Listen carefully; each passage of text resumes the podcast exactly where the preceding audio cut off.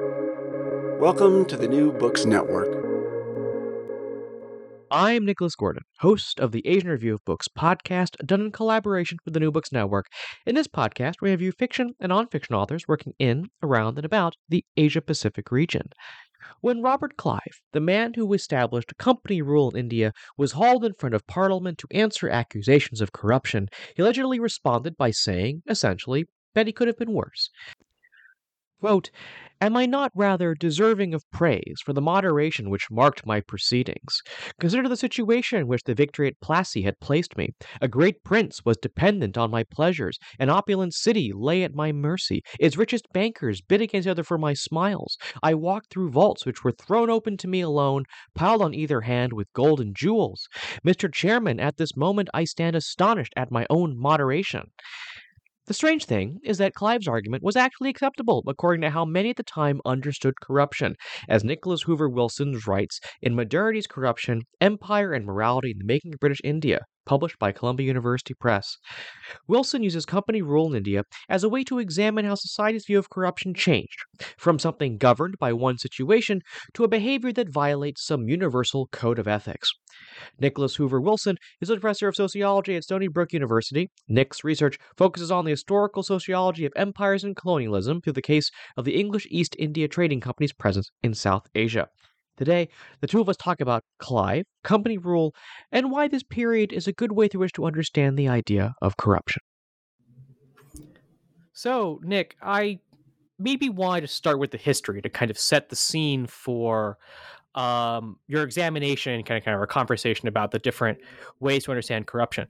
Um, so you're writing about the time of the East India Company and around kind of people like Robert Clive, who I think is a historical figure who um, has been closely tied to the idea of corruption, and you closely tied to the changing ways we understand corruption.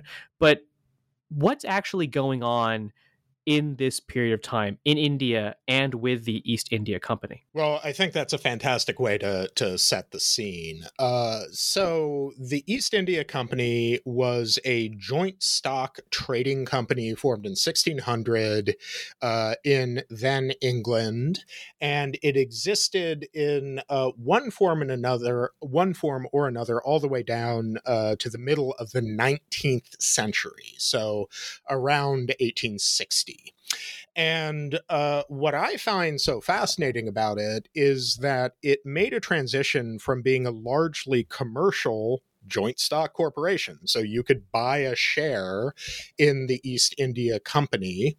Um, and it, it uh, was largely commercial in the sense that it was constituted in order to trade goods uh, and do speculative trading in uh, South Asia generally.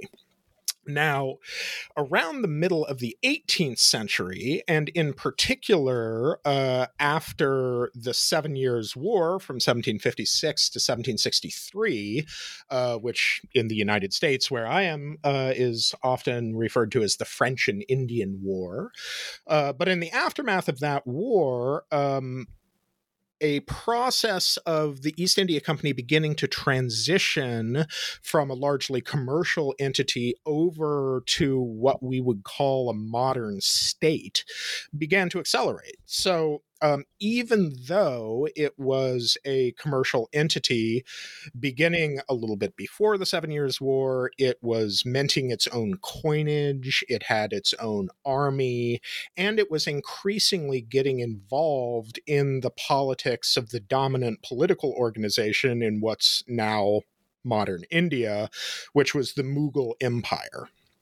And as this transition happened and the company began to militarize more and more and get more and more involved in Mughal and post Mughal politics, uh, administrators within the East India Company. These people would begin as uh, the the bottom line uh, entry level position in the East India Company was called a writer. The reason that they were called writers was because they their job was literally to transcribe documents uh, for for uh, commercial documents to send back home and so on and so forth. But as this militarization happens, as the East India Company gets more involved in Mughal politics, they start, uh, in essence, farming out their army, using it as a kind of mercenary army for hire for different claimants to uh, positions within the Mughal imperial hierarchy. And they do this. The French, who also have an East India Company, are doing this as well. And as this competition accelerates on the subcontinent, it throws the political and commercial order in the area into chaos. Now, why is Robert Clive important in this story? Well, he began as a writer in the East India Company and he ended up transferring over to the EIC's military arm and becomes uh, very successful as a soldier and rises through the ranks. And as he rises through the ranks, begins getting uh, state like concessions from the Mughal emperor. One of these ends up being uh, tax administration rights for Bengal, Bihar, and Orissa, which are all states on the eastern coast of the Indian subcontinent but he also gets a personal uh, prebendal annuity. Basically, they take the the uh, tax output from uh, a set of villages just outside of Calcutta, and they assign it to Clive personally as a sort of thank you gift for helping uh, for helping a claimant to the Mughal throne succeed. And this, uh, so what Clive does is he takes all this money, and this is the equivalent to to a, a, a just stupendously large fortune. He takes this money back to Britain and he uses it to get involved in politics. And one of the reasons that this is so important is that the East India Company has a monopoly for its trade and increasingly its state like imperial control of India. The East India Company is allowed to trade there, no one else is allowed to trade there. And that is uh, granted by Parliament ultimately and the British Crown. And so, one of the reasons Clive gets involved and intertwined with British politics using this giant new fortune that he got is in order to protect his fortune and protect what he perceives to be the interests of the company. Now, why is this so closely tied with the idea of why is all of this so closely tied with the idea of corruption? Well, it's because from a modern perspective, sitting here today, we look at someone like Clive and say, how could this man possibly think that what he was doing wasn't corrupt? To accept this very large prebendal annuity, to intertwine his own uh, the interest in his own fortunes with the fate of the company, and on and on and on. This looks obviously like a horrible conflict of interest to us today. This would uh, run afoul of so many standing corruption statutes today. And so I was looking at his biography, and what was surprising to me was not just that he thought that he was not corrupt, but also a lot of people within the East India Company thought he was not corrupt. In fact, once he comes back and gets intertwined with Parliament in the way that he does, the East India Company board of directors send him back out to India as an anti corruption crusader. At the same time, all of this is happening in turn, there are a bunch of people who are shut out of the East India Company's monopoly who begin using a much more uh, recognizably modern language of corruption to criticize what Robert who Robert Clive is, what he's about, and the larger direction of the East India Company. So, who was Robert Clive? Well, he's this important symbol, I think, over the course of his bio- biography of what I call the the shift to a modern idea of what corruption is. And so the heart of the book, in my view, is, is trying to provide a kind of account for how we get to the modern world where we think of corruption in the way that we do. And I use Robert Clive and the East in, and the story of the East India Company in this period as a, an account of that transition. There's a there's a great quote that may or may not have been said by Clive um, that, that, that I want to bring up. But but before we do that, I do want to talk about or ask about these two different views of what corruption is. Um, the first being, I guess, the universal view, which I think is closer to our modern understanding of corruption, and then the situational view, um, and I wonder if you could take some time just to explain, I guess, what these two views of corruption are and, and how they're different. Yeah, of course. So we're used in in the modern world as modern people as we are, we're used to thinking about corruption in terms of the violation of some kind of universal rule that is attached to behavior in some kind of space that we imagine to be universal. Now, that sounds really abstract, but it ties to something really concrete. So, when we're engaging in what we think of as uh, behavior in a market where we're buying and selling goods, when we're pricing things, and so on and so forth, there are rules to how a market is quote unquote supposed to operate. Uh, one of these rules, for example, is um, don't lie about the quality of your goods, right? Which is to say, don't commit fraud. And uh, something that I think is relatively modern is the idea that those rules should be absolutely universal and apply to any market anywhere that is a little bit different than the situational understanding, which really depends on a deep knowledge of the particular circumstances in particular places. To continue with the idea of markets, the the the thought here is that a situational understanding of uh, of corruption in market behavior might be, well, your family and my family have been doing business forever. Uh, for as long as any of us can remember. We've built up these relationships together. We know that there are particular risks and particular customs in this particular market.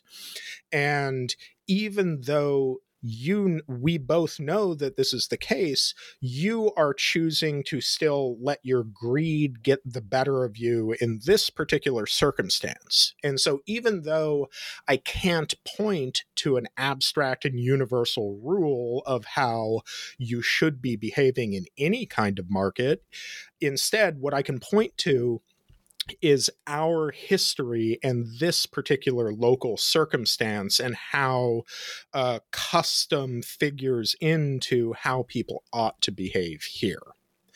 So my point in the book and the, and the sort of the main sort of uh, theoretical point that I want to make is that uh, what I call modernity's corruption is the shift of us thinking about the nature of what corruption is from the loss of balance in these more uh, the loss of balance among a bunch of competing impulses in these more situational circumstances to thinking about corruption with reference to these abstract and universal moral spaces like the market like the public interest and so on and so on. So I, I want to bring up this this this this quote from from Clive, which I mean I've not is one of these things maybe he's allegedly said or something, um, but where he kind of in front of a parliamentary committee where he says, "Am I not rather deserving of praise for the moderation which marked my proceedings?" Um, you know, he talks about how everyone was giving him money and says, "Mr. Chairman, at this moment I stand astonished at my own moderation." Um, is that supposed to be kind of symbolic of the I guess, of this more situational view of what corruption is. Is in like I was in a situation where I could have been much greedier, and the fact that I wasn't shows that I am in fact not corrupt.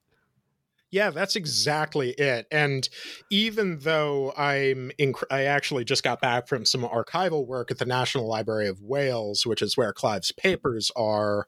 Um, and I, I I could not find that quote, but that's actually okay historically because he's he did certainly say very very similar stuff. Um, I, I, I sort of set the scene uh, with that because it's such a sort of historically well known and dramatic uh, uh, uh, example. But you're exactly right that it is an example of this situational, uh, what I call in the book, situational moral order that kind of defines how people understand corruption. And this tethers actually to a really uh, remarkable thing in my mind, which is uh, I mentioned earlier that Clive was sent back to India as an anti corruption crusader. He was sent back, uh, his quotation is, he was sent back to clean out the Augean stables. Uh, he thought that the East India Company administration had grown sort of hopelessly corrupt in his absence. And so the court of directors sent him back to clean it up.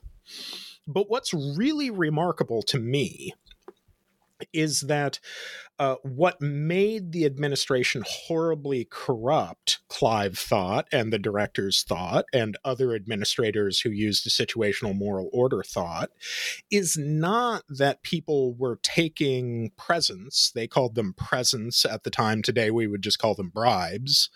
It wasn't the fact that they were doing that, it was that they were taking presents um, in a way uh, that uh, was exaggerated for their their station. They were taking bribes and gifts uh, as lowly junior officers in the East India Company that uh, were too large, were too, uh, that represented them getting above their station and violating this carefully calibrated status hierarchy within the East India Company.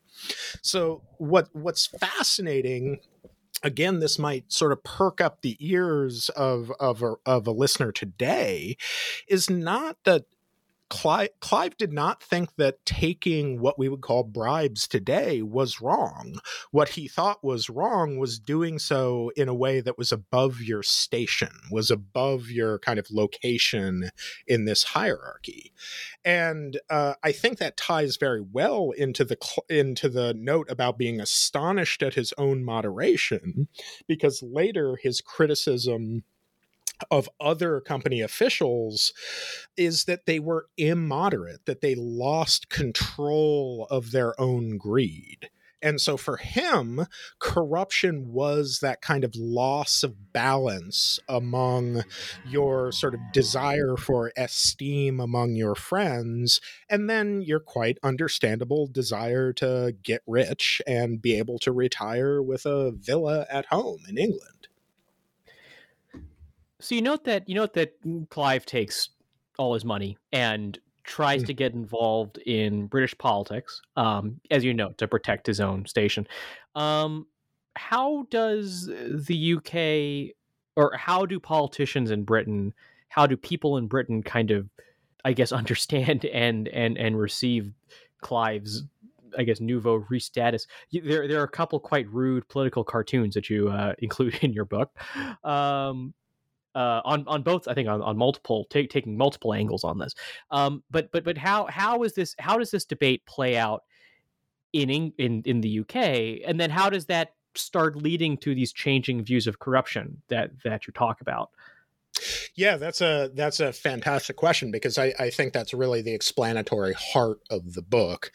Um, I think that uh, to to put it directly, uh, the understanding of corruption and and the way that corruption was thought of in British politics in the 18th century was very much in flux. So um, there were very recognizably modern understandings of what corruption was. So, um, for example, there's been some great work done on the excise administration and um, things like uh, victualling in the Navy and the Admiralty, uh, where it turns out that in these relatively small parts of the British state, you have relatively modern understandings of it being wrong for you to shave money off the top of a contract or something like that. However, in other parts of the British administration, uh, it is still quite common for you to uh, take a major post as, say, um, uh, you know, so, uh, some kind of major contracting clerk or something like that as a lord, and then literally just take the money from that position and hire someone else to do your job for you. Likewise, in British politics, um, this was still the era of what by the early part of the 19th century would be re would be sort of relabeled old corruption which is to say um, this was a system where people would literally purchase the votes of uh, the constituents in their parliamentary seats. There were these so called rotten boroughs, uh, which were these very small, old uh, parliamentary constituencies that had, say, a dozen voters in them and what you would do what they would do is literally auction the parliamentary seat so that we're still very far away when, uh, from what from what we would call anything like a modern democratic process on that count now, on top of this, uh, you're quite right to use the term nouveau riche for someone like Clive. And in fact, there was a whole class of East India administrators who got enriched, just like Clive did, although to, eh, to a somewhat less spectacular extent. And collectively, these people came to be derisively called nabobs. Uh, that's actually where the English term nabobs comes from. Um, in American English, you probably would have only heard of this if you've heard uh, Spiro Agnew, the Richard Nixon's vice president, spoke of the nattering nabobs of negativism. Uh, but in 18th century Britain, it was meant as a pejorative uh, for the term Nawab, which is a, a uh, Mughal noble. And so this is, a, in essence, a raci- racist pejorative that attaches the kind of signification of people having been corrupted by participation in Mughal society and then returning and bringing that kind of corruption with them into British politics. And of course, part of this is just sour grapes. This is um, an old elite reacting to the appearance of a new elite that's participating on their, that's uh, sort of taking them on on their own turf. But it's also the case that this is. Um, an instance where uh, race and then the the moral freight of these two being two very different societies really matters because another uh, sort of understanding of corruption that's floating around here is that uh, people can be corrupted not just by bribes, not just by wealth, but also by power. Uh, I think it's Acton who said, uh, absolute power corrupts absolutely. And the idea here is that the Mughal Empire ha- uh, represented what at the time was called Oriental despotism, which is to say, it represented a kind of political organization that didn't have British liberty right? Which is to say, it didn't have the kinds of understandings of personal freedom and personal capability that were seen as being so politically but also morally important in British society. And of course, you might you might note that it's that understanding of corruption of this sort of tyrannical loss of understanding of the the nature of the moral nature of british society that uh, intertwined with the same period i'm talking about leads to the american revolution. Um so as you note in the in kind of your your first answer um part of this too is the East India Company kind of moving from being a commercial enterprise to being something a lot more um you know like a lot more political a lot more kind of quasi state like um how does that transformation also link into this conversation about corruption? Oh of course. Um so uh, it links very directly because part of what's happening uh, during this period is that the East India Company is supporting different claimants to uh, different parts of the Mughal Empire. So, like a classic early modern empire, there's not a central, there is a Mughal emperor, but the Mughal emperor practically rules through a bunch of subordinates who uh, govern sort of different states in different parts of the empire. And also, over the period where the East India Company is coming into ascendancy, the Mughal Empire is also getting weaker and weaker. And as happens in these periods, uh, when uh, empires kind of fall apart, administrators end up sort of saying, well, I'm going to stop paying attention to what the emperor is telling me, and I'm going to kind of strike out in my on my own as a kind of little king. And so the East India Company and importantly, kind of factions within the East India Company start striking side deals with these kind of mini spin off rulers. And as that happens, they're also continuing to trade, right? So uh, Indian Indian uh, cotton is still incredibly important in this in this period. Many other different trade goods are being sent back home. And so the East India Company says well, this is really cool that we've stuck uh, we've struck this side deal basically as a state with this uh, say the Nawab of Bengal. And a key thing that we're going to ask the Nawab to do is give us a tax exemption, right? So basically, because we've allied our military and supported the Nawab of Bengal in his claim to the throne. In return from that, we as the company are going to ask that he not tax any of our commerce, which is an increasingly large part of what's going on in Bengal in that period. But then, of course, certain administrators within the company start saying to themselves, oh, the East India Company has always given us an allowance to kind of trade on the side and make our own money.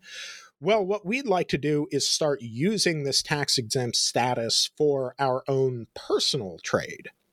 And the East India, uh, certain East India Company administrators start saying things like, well, yeah, it's true we can all we all have been customarily allowed to do this, but what you're doing is this gigantic volume of trade that isn't really how this is intended, and it's threatening the overall East India Company's trade.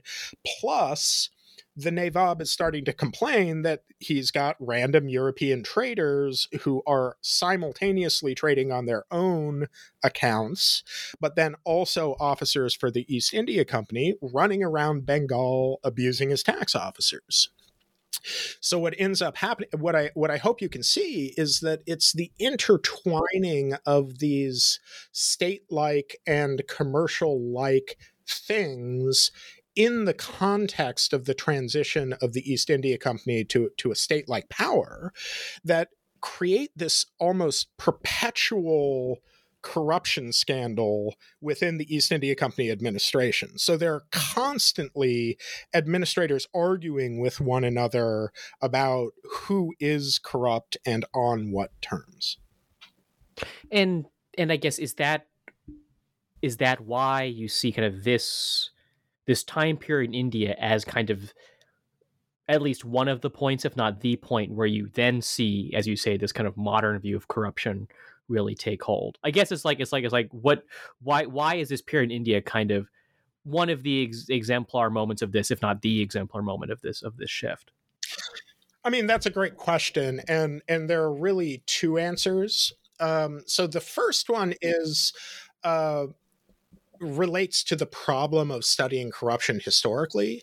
So by definition, corruption in any period, whether it's situational, whether it's universal, is not necessarily something people are going to want to talk about and document really carefully.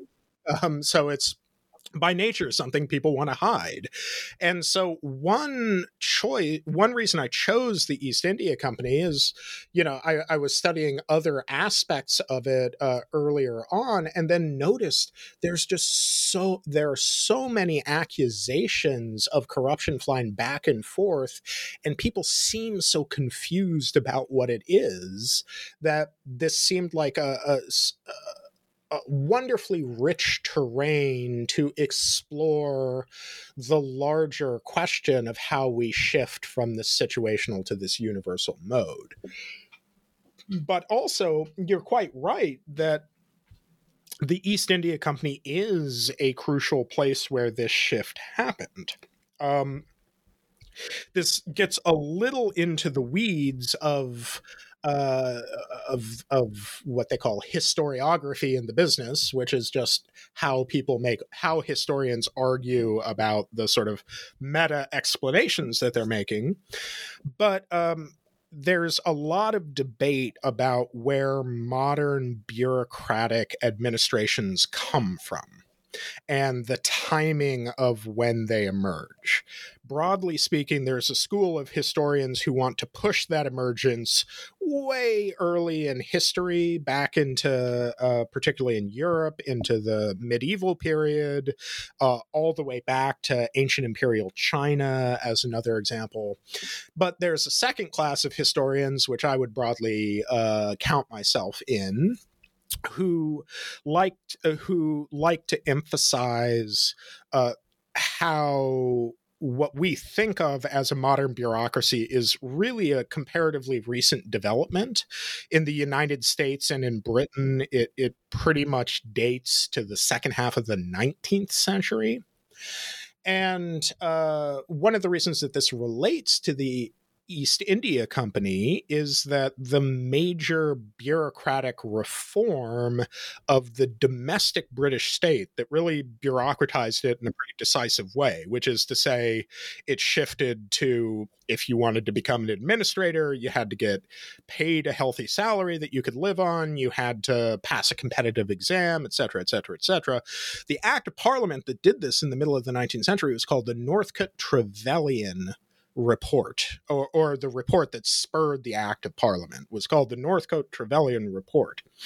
And Charles Trevelyan, who was the administrator responsible for authoring this report, started as a writer in the East India Company in the 1820s and 1830s, once this universal mode of corruption that I'm talking about had come to predominate within the company, and himself became something of an anti corruption crusader, but was also accused of corruption himself and then goes uh, goes to an imperial career. He's Lord Lieutenant of Ireland for a little while, and then goes back to author one of the major domestic civil service reform reports uh, in in Britain.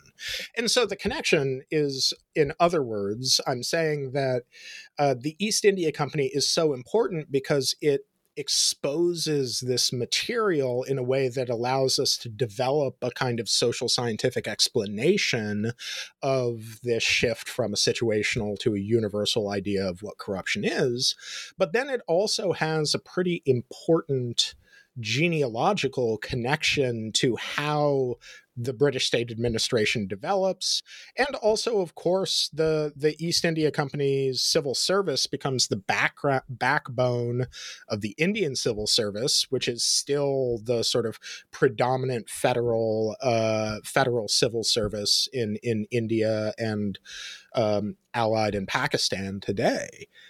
And so, uh, just to to finish this up, though, I, I do want to clarify that I'm not um, proposing here that the East India Company, the English East India Company in India, was the kind of big bang of universal understandings of corruption everywhere and for all time.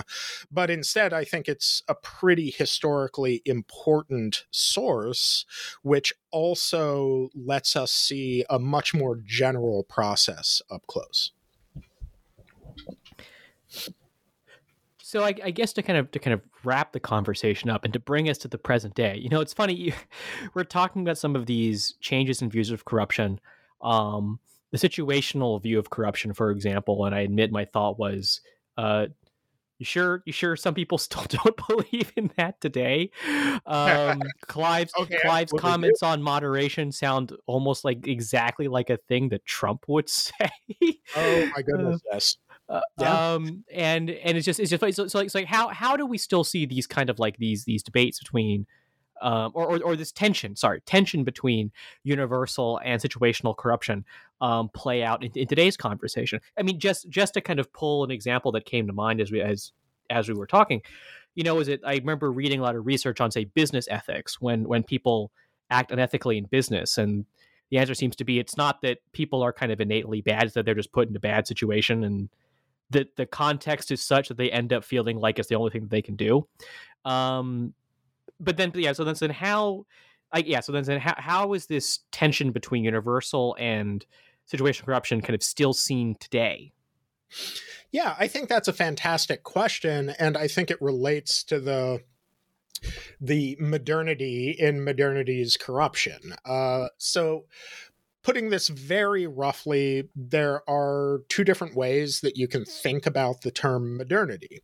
You can think about it as a, a period of time, which is to say, we live in the modern era, or uh, you can think about it as a sort of set of orientations to living in the world. We are pursuing a modern lifestyle. And I think one of the one of the really crucial but also really generative ambiguities in modernity is that those two senses of the term collapse into each other quite often. And I think that that collapse leads to a a conceit that I am uncomfortable with. And that conceit is well, once you've gotten to the modern era, once you've achieved a modern lifestyle, you've made it. You've gotten to the to to the end. You've gotten to where we all should be. And I think it's uh, much more productive to think of uh, of being modern as uh, a fragile kind of institutional accomplishment. So what I mean by that, and and let me bring this back down to earth, yeah, I, I have exactly the same reaction with Trump. I think that Trump is basically a man out of time in the sense that he's acting a lot like an early modern sort of situational actor and because of that, and because our modern legal and political institutions are oriented towards this uh, controlling corruption understood as it is understood in these much more universal terms there's just this category error with a lot of people who say well trump is just so obviously corrupt by XYZ definition. But the problem with that, of course, is that if you're a situationalist, there are many different situations where his behavior could be appropriate.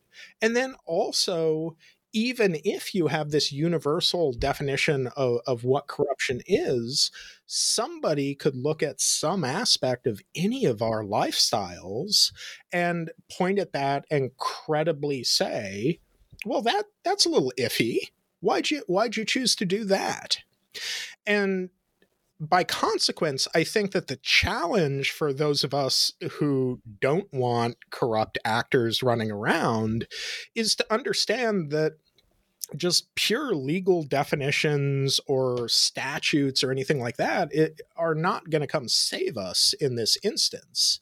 Instead, I think the job is to assertively say morally what kind of society we want to live in, why that is a good thing, and then really concretely tether that to the the behavior of people that we think are good examples, but also point out how the behavior of somebody like Trump or the behavior of people on the modern Supreme Court or the behavior of people who purchase uh, sports scholarships for their children in order to get into elite colleges, why that is wrong and why that is corrupt. So I think that's a great place to end our conversation with Nick Wilson, author of Modernity's Corruption, um, Empire and Morality in the Making of British India. Um, but Nick, I actually have two final questions for you, uh, which are where can people find your work? Not just this book, but all your work. And number two, what what's next for you? What might the next project be? Oh, thank, thank you for those two questions. Uh, so you can buy this book wherever fine books are sold, including Amazon, but you can find it also on my publisher's website, which is Columbia University Press. Um, and again, the book is Modernity's Corruption: Empire and Morality in the Making of British India. And uh, I'm Nick Wilson, but in public eh, uh, on the book, it's Nicholas Hoover Wilson. Uh, and then my uh, to what I'm working on next. Um, so uh, I'm doing a bunch of work on uh, the philosophy and sociology of science right now, and particularly the relationship of history to the social sciences uh, over the course of the 20th and early 21st centuries, but also uh, more directly tied to this project. I've gotten really interested in the resemblance of uh, the the model of thinking about situational and universal corruption that I propose in the book, uh, the resemblance of that model to um, some stuff going that went on in the history of the United States. Uh, so I think the next couple of sort of concrete substantive projects I'll be working on is one related to machine politics. So uh, Tammany Hall and these famous uh, corruption scandals in large American cities at the turn of the 20th century, which I think uh, I'm I'm I'm guessing I'm hypothesizing are going to work in in relatively similar ways. And then, second, uh, I'm beginning a study of the American Bureau of Indian Affairs, which is now part of the Department of the Interior in the United States, and it's responsible for the interface of uh, the American federal government with the uh, very large number of treaty indigenous peoples, tribal entities within the United States who have signed treaties with the federal government over the course of American history. And this uh, Bureau of Indian Affairs is the arm of the federal government responsible for dealing with those groups. And I'm interested in the fact that they're one of the oldest federal agencies, along with the United States Post Office. They were one of the first ones founded in the new American Republic. And then also that they're one of the most notoriously corrupt agencies in the government. So you can follow me, Nicholas Gordon, on Twitter at Nick R. I. Gordon. That's N I C K R I G O R D O N. You can go to AsianReviewBooks.com to find other reviews, essays, interviews, and excerpts. Follow them on Twitter at Book Reviews Asia. That's reviews plural. And you can find many more author reviews at the New Books Network and newbooksnetwork.com. We're on all of your podcast apps, Apple Podcast, Spotify, Stitcher. Rate us, recommend us, share us with your friends to support us interviewing those writing in, around, and about Asia. Next week, join us for a conversation with Samrat Choudhury, author of Northeast India, A Political History. But before then, Nick, thank you so much for coming on the show today. It's been a pleasure.